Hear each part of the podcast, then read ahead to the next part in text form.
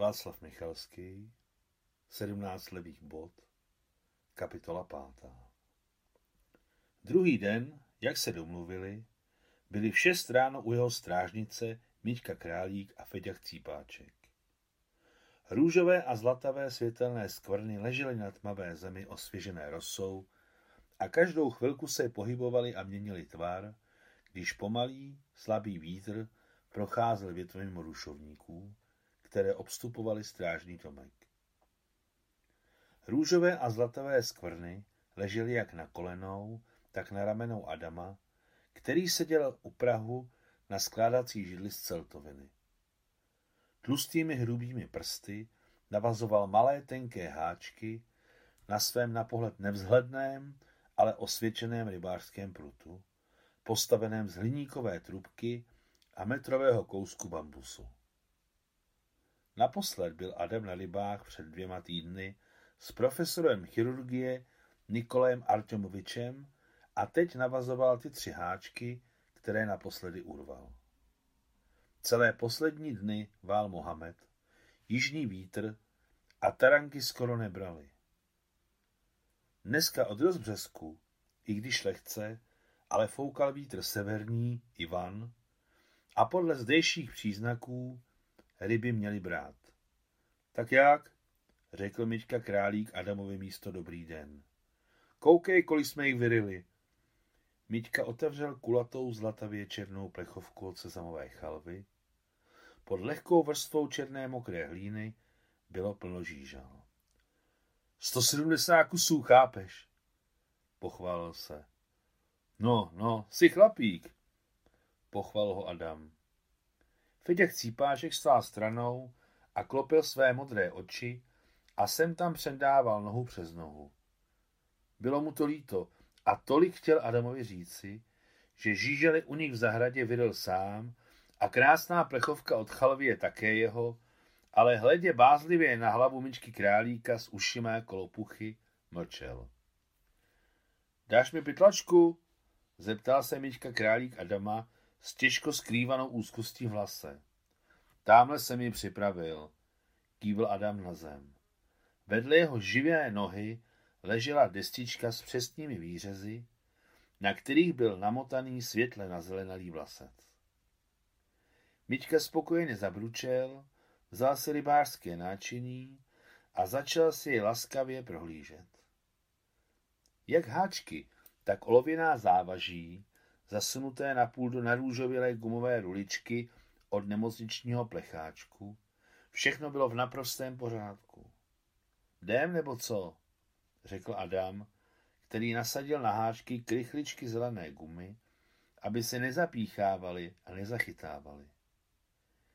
Jakmile vstal, zasunul si do podpaží svoji skládací židličku, vzal z místnosti síťku s něčím zabalením do novin a vyrazili na cestu. Míťka Králík s Adamovým prutem jako skutečný rybář hrdě kráčel vpředu a Feďan nesl nevýznamné náčiní a plechovku z červy.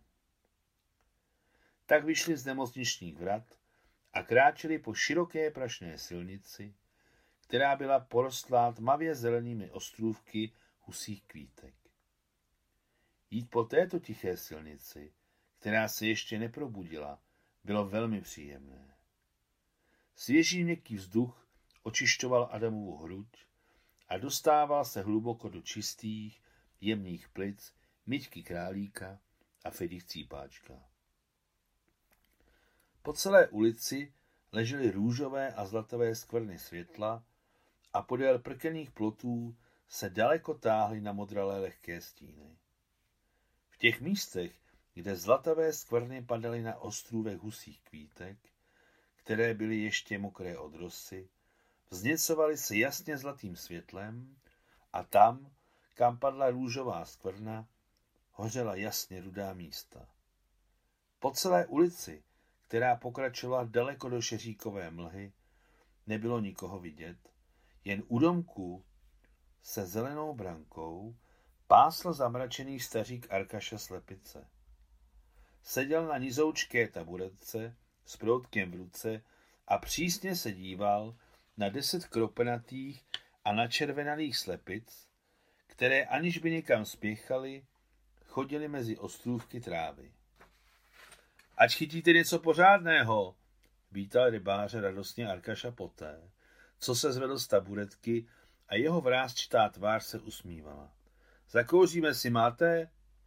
Ještě než došli k Arkašovi, sáhl Adam do kapsy prováček, protože věděl, že Arkaša bude určitě prosit o kuřivo a vůbec ne proto, že by se mu tolik chtělo kouřit, ale proto, aby pohovořil s člověkem. A tabáček měl Arkaša i svůj.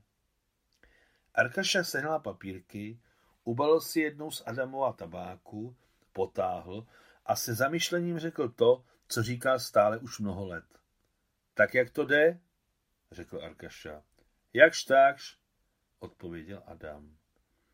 Arkaša potáhl z vlastoručně ubalené cigarety, vypustil kouř a pokračoval v debatě.